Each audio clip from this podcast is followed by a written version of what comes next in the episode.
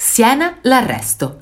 Dal 1547, quando a Siena divenne governatore di Agurtado di Mendoza, diplomatico nonché fine scrittore, in città arrivarono anche le sue truppe spagnole, che per continuare l'allegra vita iberica si portarono appresso anche una notevole quantità di prostitute, le quali continuarono così la loro spregiudicata carriera di portatrici d'amore in città.